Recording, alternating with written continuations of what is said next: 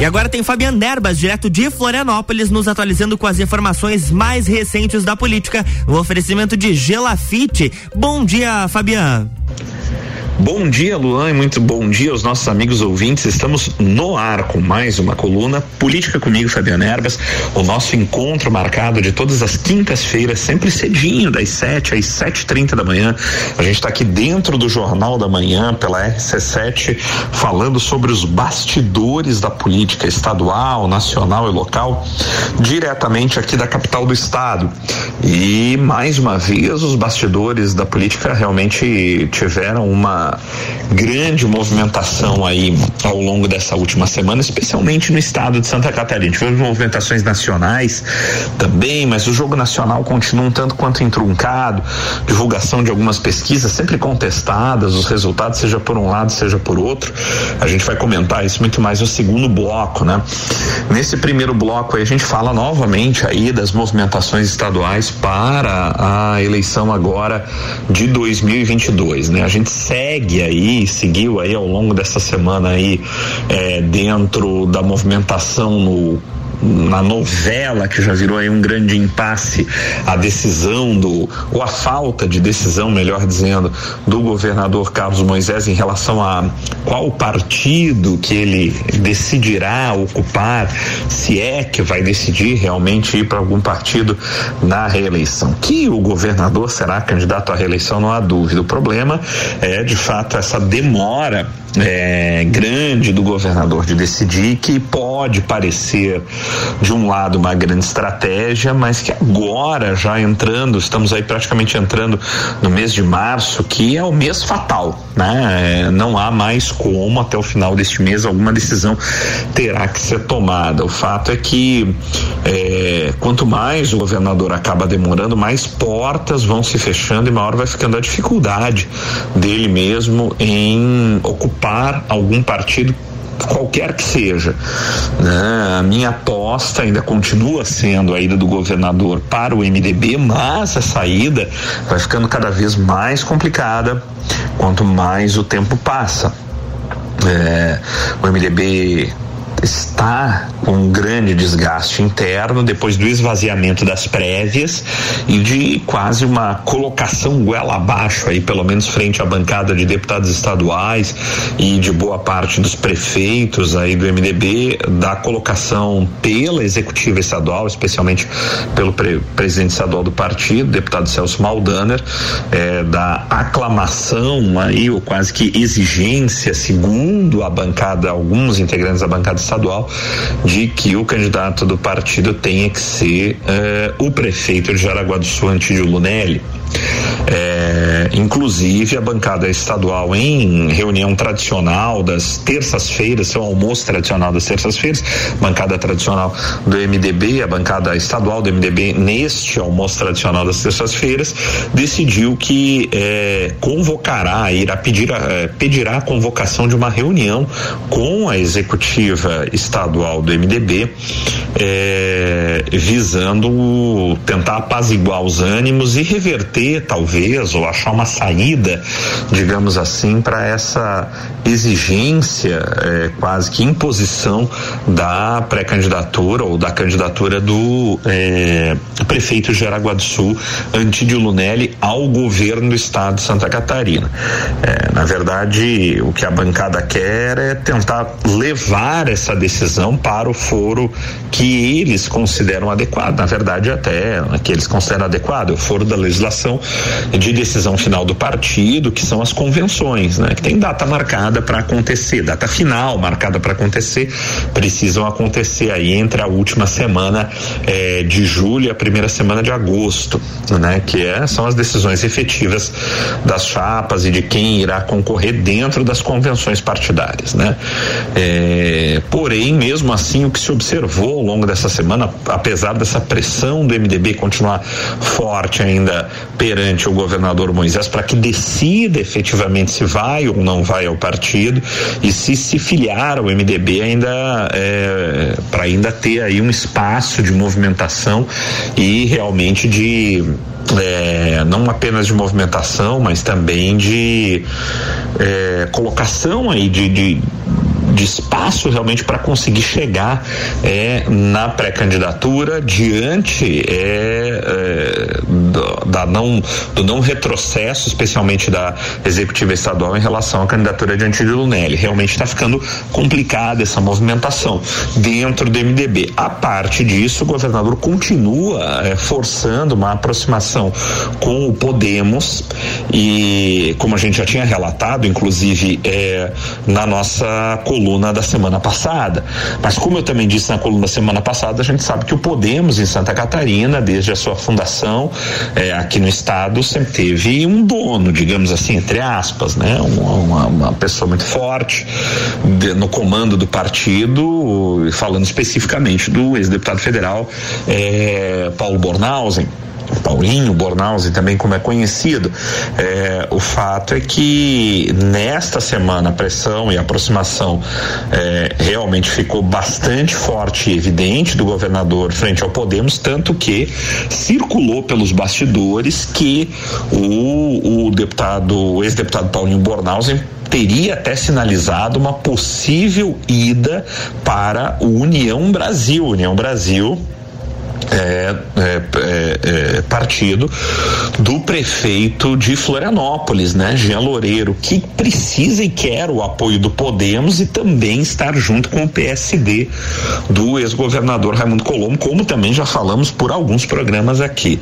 É, a verdade é que a situação está desconfortável dentro do Podemos e não apenas o deputado Paulinho Bornhausen poderia ir para uma migração para a União Brasil, mas também os prefeitos de Balneário Camboriú e é, de Blumenau, ambos do Podemos. Então, num movimento aí, e levariam consigo também boa parte da base do partido. Isso tudo, é, caso realmente o, o governador Moisés é, efetive essa a, a aproximação do Podemos com uma possível filiação. A gente lembra que tem um, um, um aparente racha aí dentro do Podemos que parece que está se evidenciando cada vez mais em relação a executiva estadual do partido, ao presidente do partido Camilo Martins, né, prefeito de Palhoça, e o chamado presidente de honra do Podemos, o deputado, ex-deputado federal Paulinho Bornhausen, junto com a ala do partido que é muito mais próxima a ele,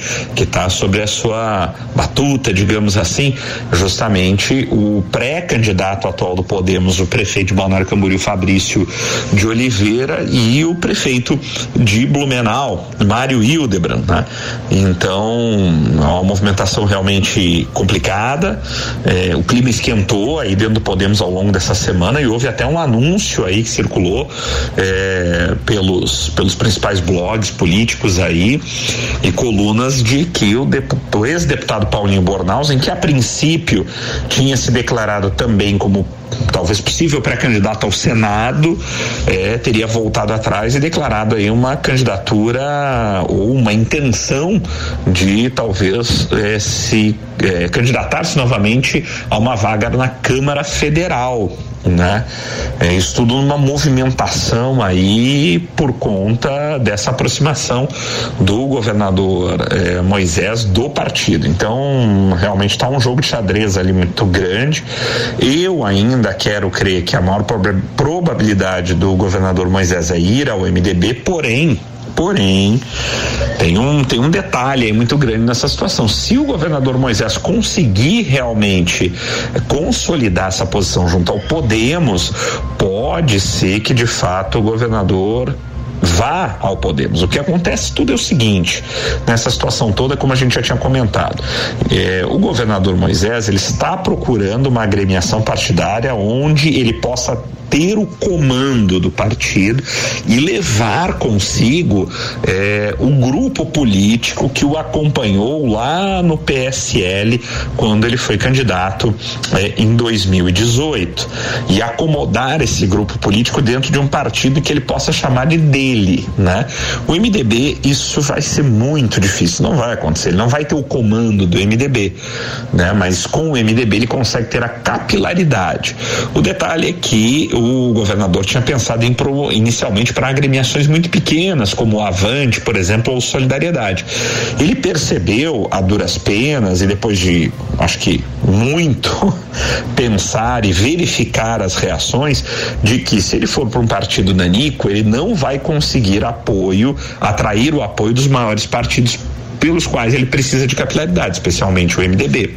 Ele precisaria ir, no mínimo, um partido de médio porte. E, na minha opinião, por isso, a forçação de barra é a tentativa realmente do governador Moisés de é, é, se filiar e tentar, de repente, o comando do Podemos. O Podemos não pode ser chamado de um partido nanico, né? Tem uma candidatura aí viável à presidência da República, que é do ex-juiz Sérgio Moro, um partido que tem uma boa bancada federal a nível nacional é um partido médio, não é um grande partido, mas um partido médio que também não pode ser chamado de nanico.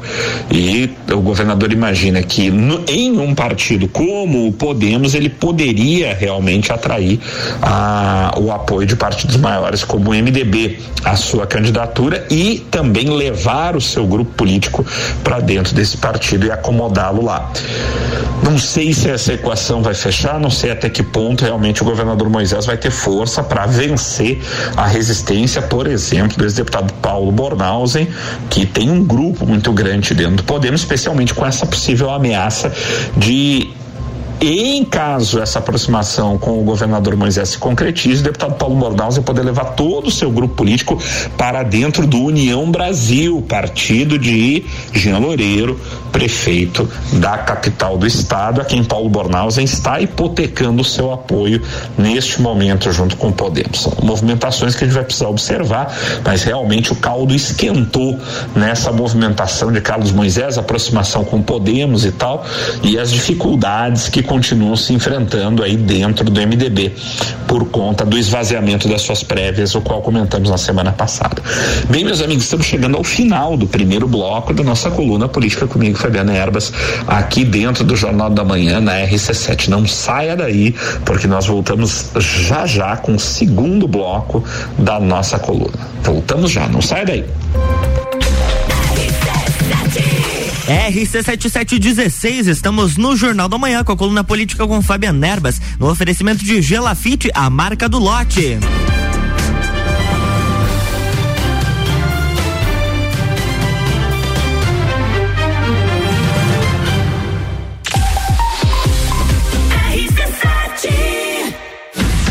RG Equipamentos de Proteção Individual e Estacionamento Digital, a forma mais prática de ativar a sua vaga. Apresentam Taça Lages Futsal.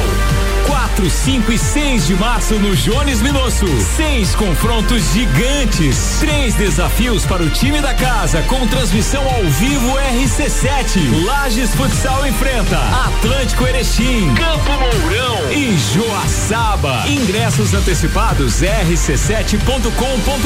Patrocínio Unopar, graduação, pós-graduação 100% EAD. Vire o jogo da sua vida com o Unopar.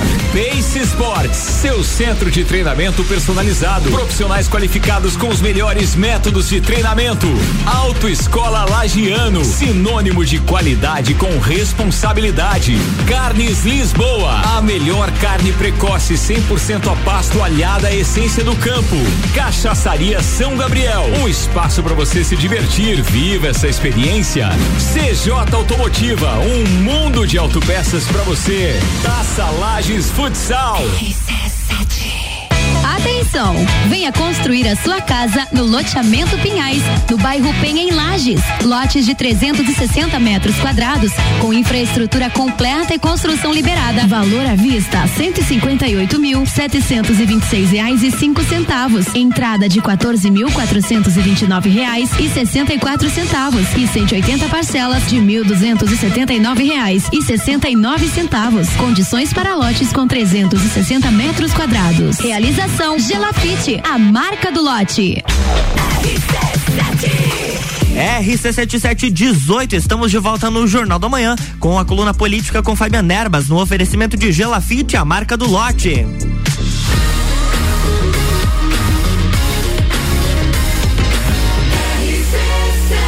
A número 1 um no seu rádio tem 95% de aprovação. Jornal da Manhã.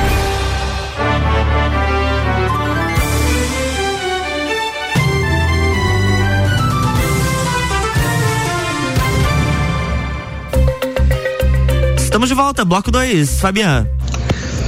Olá, Luan, e olá, amigos ouvintes. Estamos de volta com o segundo bloco da nossa coluna Política comigo, Fabiana Erbas. O nosso encontro marcado de todas as quintas-feiras, sempre das 7 às 7 e 30 da manhã. A gente está aqui dentro do Jornal da Manhã pela RC7 falando sobre os bastidores da política estadual, local e nacional é, sobre tudo aquilo que aconteceu dentro da cena política, é, especialmente neste ano eleitoral de 2022, né, as principais movimentações políticas visando o ano eleitoral atual, né, e sempre aqui diretamente da capital do estado. Meus amigos, no primeiro bloco a gente falou aí sobre a continuidade da novela da indecisão do governador Carlos Moisés quanto a qual partido, para qual partido ele irá para tentar a sua reeleição. Falamos sobre a continuidade aí da tentativa de aproximação ou daquilo que na coluna passada chamamos de tomada de assalto quase do, do Podemos, né, do Partido Podemos pelo próprio governador Carlos Moisés. Falamos aí da reação, né, da ala ligada ao deputado ex-deputado federal Paulo Bornhausen dentro do Podemos a eventual eh, filiação de Carlos Moisés aí com uma ameaça de Paulo Bornhausen é, ir para o União Brasil do prefeito Jean Loureiro, né? E carregar consigo aí o seu grupo político, especialmente os dois prefeitos, prefeito Balneário Camboriú, que é pré-candidato por enquanto ainda pelo Podemos, o prefeito é, Fabrício Oliveira e também o prefeito Blumenau, Mário Hildebrand, né? Então, realmente isso é um movimento que ficou muito forte ao longo desta semana, né? Tivemos essa questão aí é, que vamos precisar observar ainda os, os movimentos né, que vão acontecer. O fato é que é, tivemos ainda as questões do MDB, o MDB também que vive, né, desde o esvaziamento das prévias, desde a aclamação pela executiva estadual do partido da candidatura é, do prefeito de Jaraguá do Sul como pré-candidato oficial do MDB, mas a, a, a, chapa continua quente, especialmente com a pressão muito grande da, dos deputados estaduais, né, da, da, da, da bancada estadual do MDB que, como a gente sabe, quer e prefere é, Carlos Moisés como candidato do MDB, né? O problema é que o governador também não toma a decisão e a iniciativa, porque os deputados estaduais e, e boa parte dos prefeitos do MDB já deixaram claro para o governador, ó, queremos lhe apoiar, mas você precisa estar dentro do MDB, né? E o que que o governador Moisés continua fazendo? Sinalizando que continua querendo tentar entrar no outro partido. Agora parece ter abandonado a ideia de entrar em algum partido nanico e está tentando, como a gente falou no primeiro bloco, é, quem sabe, entre aspas, aí tomar de assalto, tomar para si aí o comando do Podemos, né, de Santa Catarina, levando seu grupo político para lá, é, que levou aí a uma, a uma reação do ex-deputado federal Paulinho Bornhausen de de repente sair do partido, ir para União Brasil e levar o seu grupo político para lá. Então, realmente, escaramuça aí nos bastidores aí visando é, é, uma movimentação aí de saber para onde e qual realmente será o movimento do governador Moisés. Na verdade, todos os demais partidos hoje esperam isso, tá? A verdade é que nas pesquisas o atual governador aparece muito bem colocado, é, porém com um grande índice de rejeição. Né? É, isso dificulta um segundo turno e isso deixa a eleição aberta, né? Todos os pré-candidatos colocados aí realmente podem ter chance de chegar, alguns mais, outros menos, mas na minha opinião a eleição está aberta. Porém, neste jogo de xadrez é inegável que quem está com a máquina na mão, especialmente com a máquina estadual recheada, com os cofres recheados de dinheiro, como nós sabemos que eh, está acontecendo né, com o governo do estado é, é um movimento crucial para que os demais partidos é, possam escolher os seus caminhos né, e ver que caminhos vão tomar. Então, é, existe um compasso de espera generalizado na política catarinense para saber, é, afinal de contas, para qual partido o atual governador vai, para que daí então eh, as demais agremiações, as agremiações possam se acomodar partidárias dentro de eventuais apoios ou, obviamente, dependendo do movimento que Moisés fizer, para a oposição. Aquilo que a gente diz, eh, se Moisés realmente concretizar a aproximação com o MDB, ele, na, na minha opinião, repele aí de cara o progressistas de Espiridion a mim, que vai ter que tentar uma outra composição, e daí, na minha opinião, a proximidade muito maior de uma composição do progressistas é com o ex-governador Raimundo Colombo e não diretamente com o prefeito de Florianópolis, Jean Loureiro, do União Brasil. Porém, imagino esses to todos estes partidos juntos numa grande composição, especialmente se Moisés sinalizar uma coligação, aproximação até filiação com o MDB. Então, tudo isso é, está na berlinda e está dentro desse jogo de xadrez aí, na dependência no compasso de espera. O fato é que agora estamos muito perto da entrada do mês de março, que é um mês decisivo, né? Até o final de março, alguma decisão terá que ser tomada pelo governador, algum caminho terá que ser seguido, porque o prazo fatal para filiação partidária para aqueles que querem concorrer se encerra na eleição desse ano, se encerra em abril, é, no dia 2 de abril próximo. Então não vai ter mais muito espaço para espera e alguma é, decisão e solução final do, com, com, relação à filiação partidária. O governador Moisés vai ter que tomar. E a partir dessa tomada de decisão a gente vai ver uh, com mais evidências movimentações aí tendentes às convenções partidárias que é, obrigatoriamente tem que acontecer até a primeira semana de agosto, né? E a gente vai acompanhar e todos esses acontecimentos aí. Bem, meus amigos, a nível federal, a gente tem aí a continuidade aí de, é, da, da, polarização da, do processo eleitoral por enquanto, né? Pré-eleitoral, digamos assim, por enquanto, entre o presidente da República, Jair Bolsonaro, e o ex-presidente Lula. Mais uma pesquisa foi divulgada ao longo desta semana, pesquisa da CNT, encomendada pela CNT, Confederação Nacional do Transporte. E essa pesquisa continua ainda apontando o ex-presidente Lula à frente, né, do, da corrida eleitoral, mas com uma pequena queda, né?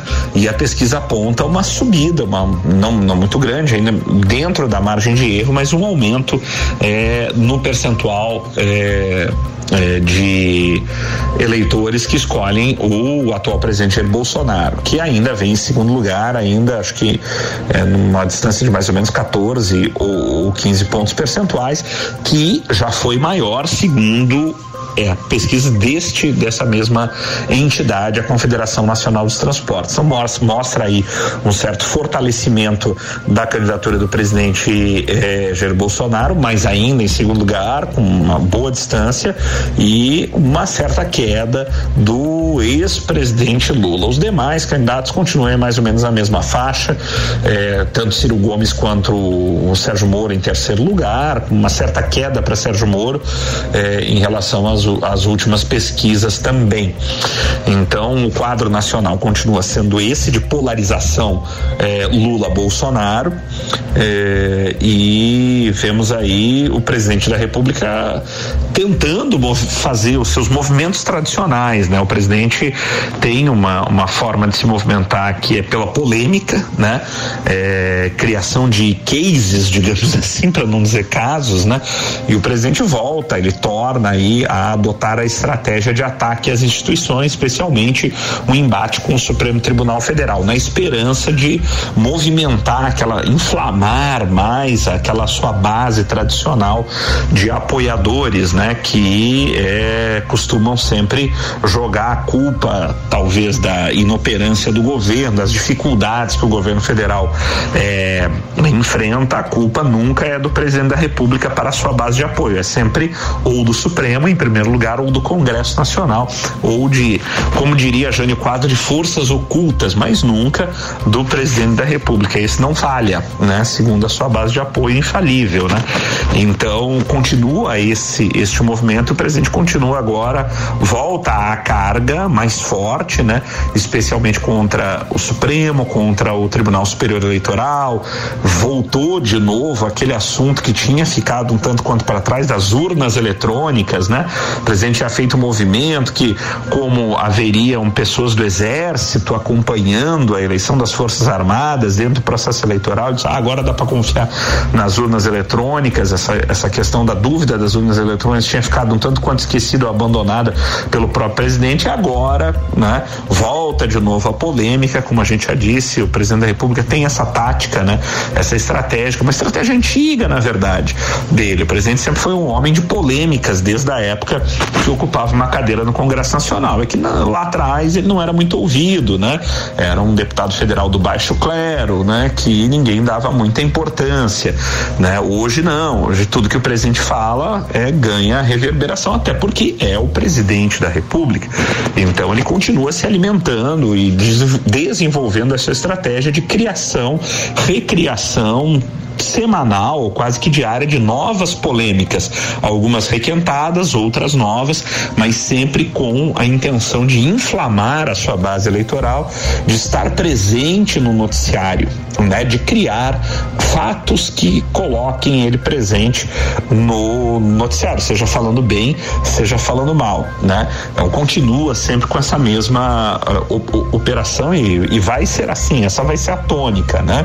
O presidente Jair Bolsonaro essa sua característica, sua, o seu perfil, que é o perfil de criação de polêmicas, né? Então, as polêmicas do momento que não são novas, né? O presidente trouxe com mais força de novo a dúvida às urnas eletrônicas eh, nesta semana, o ataque ao, ao Tribunal Superior Eleitoral e ao Supremo Tribunal. Esse, essa continua sendo a frente com mais força ao longo dessa semana e vai continuar sendo a tônica. Eu não vejo outro lado.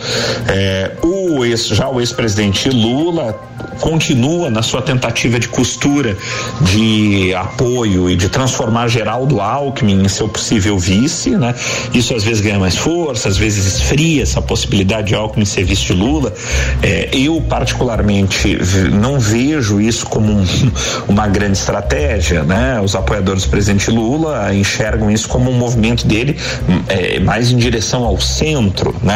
É, eu tenho dúvidas, sérias dúvidas de como o eleitorado eleitorado, inclusive o eleitorado do próprio Lula, né, mais fiel, vai encarar realmente essa união, porque historicamente Geraldo Alckmin sempre foi um adversário tanto do PT quanto de Lula, né? Tem muito material de Geraldo Alckmin falando mal do PT, falando mal de Lula, falando mal de Dilma, né?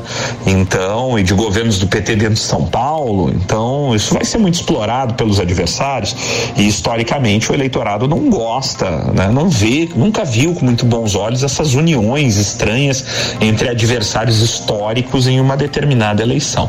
Então, eu acho que essa tática aqui, o PT tenta seguir aí o ex-presidente de aproximação e de trazer Geraldo Alckmin como seu vice. Não sei se isso, até onde isso realmente vai reverberar bem aos olhos do eleitorado. Vamos acompanhar. Bem, meus amigos, estamos chegando ao final da nossa coluna Política comigo, Fabiana Erbas, o nosso encontro marcado de todas as quintas aqui dentro do Jornal da Manhã pela RC7, sempre em nome de Gelafite a marca do lote, com o loteamento Pinhais, lotes prontos para construir no bairro da Penha, em Lages. Visite o plantão de vendas lá na rua Allan Kardec. O loteamento Pinhais tem infraestrutura completa e o melhor, pronto para você construir a sua casa própria ou comércio. Você compra o seu lote e pode começar a construir imediatamente. O loteamento Pinhais é mais uma realização da Gelafite, a marca do lote. Meus amigos, cuidem-se bem e até a próxima semana. Tchau, tchau. Jornal da Manhã.